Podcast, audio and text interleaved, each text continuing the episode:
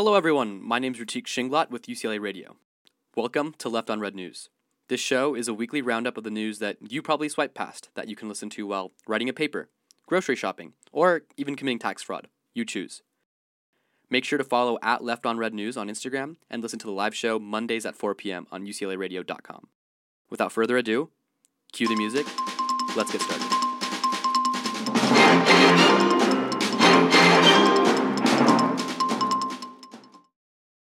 States are working to redraw their district lines after the twenty twenty census resulted in a reallocation of the four hundred sixty-five seats in the House of Representatives ahead of the twenty twenty-two midterms. Since each seat is meant to represent about the same number of voters, California lost a seat after the state's population dropped a record one hundred seventy thousand residents, who cited no longer wanting to spend their entire paycheck to live in a shoebox, and instead bravely live nearer to Ted Cruz in Texas, which gained two seats after the census. It's clear the Founding Fathers didn't anticipate the U S ever having three hundred seventy million people, because states creating districts by having their voters line up and say a number out loud, like we're back in middle school, doesn't really work anymore. Instead, state legislators propose and pass district maps in many states.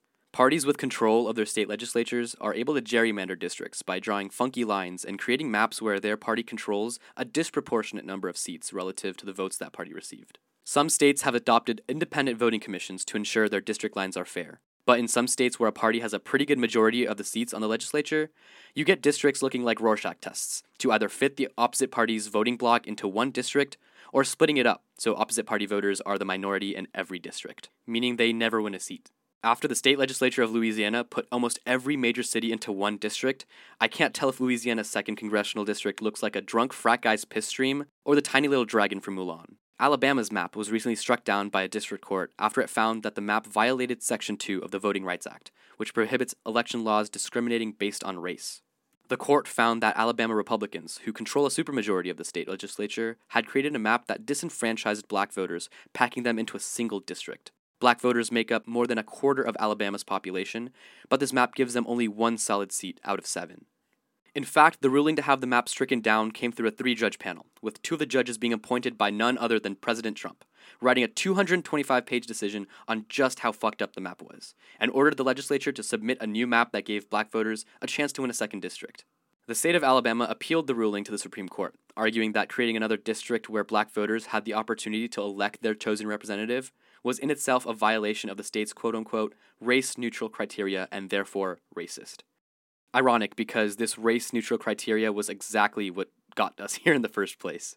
Justice Brett Kavanaugh of the Supreme Court, summoned by the artificial fear of anti-white racism, who hasn't read more than two hundred pages ever, hit the district court with a, "I'm not reading all that, I'm happy for you though," or "sorry that happened," and subsequently overturned the lower court's ruling with a five four majority, being joined by four conservatives on the Supreme Court. While the case is pending a full SCOTUS review in October, it means Alabama's map will stand in the twenty twenty-two election. This ruling not only guts decades of precedent that protected the voting rights of millions of black and brown Americans, but it also undermines the credibility of the Supreme Court itself, further proving it to be a political arm of the far-right conservatives meant to preserve their power instead of the impartial court it was designed to be.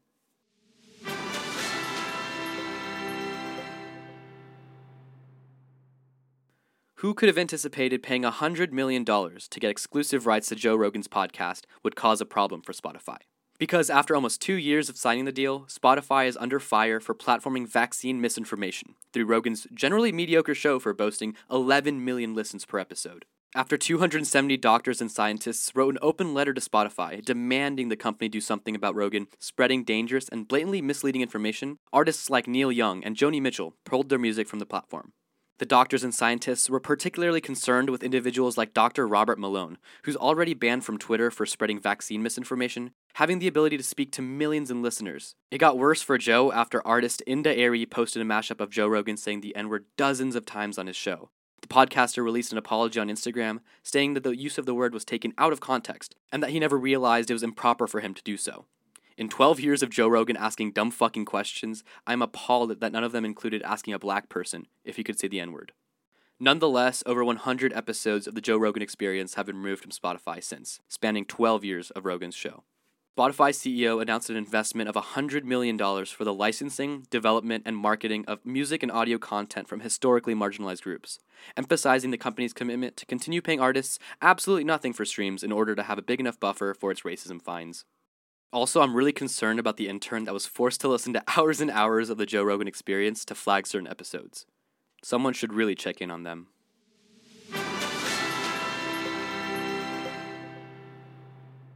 U C L A's campus was transformed over Super Bowl weekend as the Bruins hosted the Cincinnati Bengals to use the university's athletic facilities and prepare for the big game.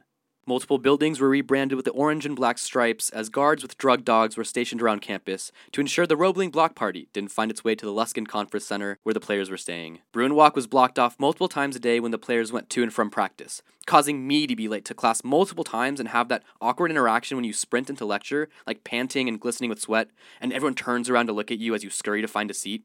And it wasn't even worth it, because not only did they never let me pet the drug dogs, the Bengals didn't even win. Kid Cudi and Nelly performed in Pauley Pavilion at the Bengals after party, but Joe Burrow was seen in the bathroom the entire time, listening to Marvin's Room on repeat.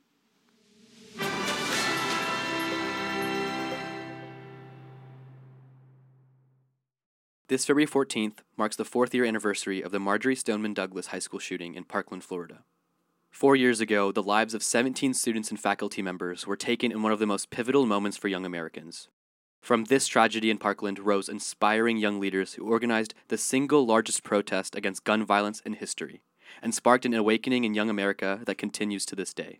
The March for Our Lives was a turning point for our generation. Young Americans across the country began to understand the power of collective action and how essential it was to have our voices heard if we wanted to see change. We've seen what complacency can lead to, and today, young voices are some of the loudest in advocacy. However, since then, we've continued to lose tens of thousands of Americans every year to gun violence, as the federal government has done little to pass even common-sense gun reform. Manny Oliver, father of Joaquin Oliver, who was killed in the shooting in Parkland, climbed a crane near the White House on the anniversary of the shooting and hung a banner that said forty-five thousand people had been killed by gun violence since President Biden's inauguration. He and many of Joaquin's former classmates have been champions of preserving the memory of those who lost their lives, and using their grief as a call to action.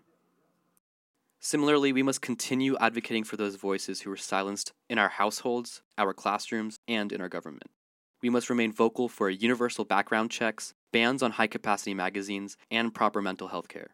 We can't accept these tragedies as a normal occurrence in our country. We are against a system that is designed to be difficult to change. But I have hope that we are going to be the ones to secure a better future for ourselves and our children, and ensure that tragedies like the one we hold in our hearts today happen never again.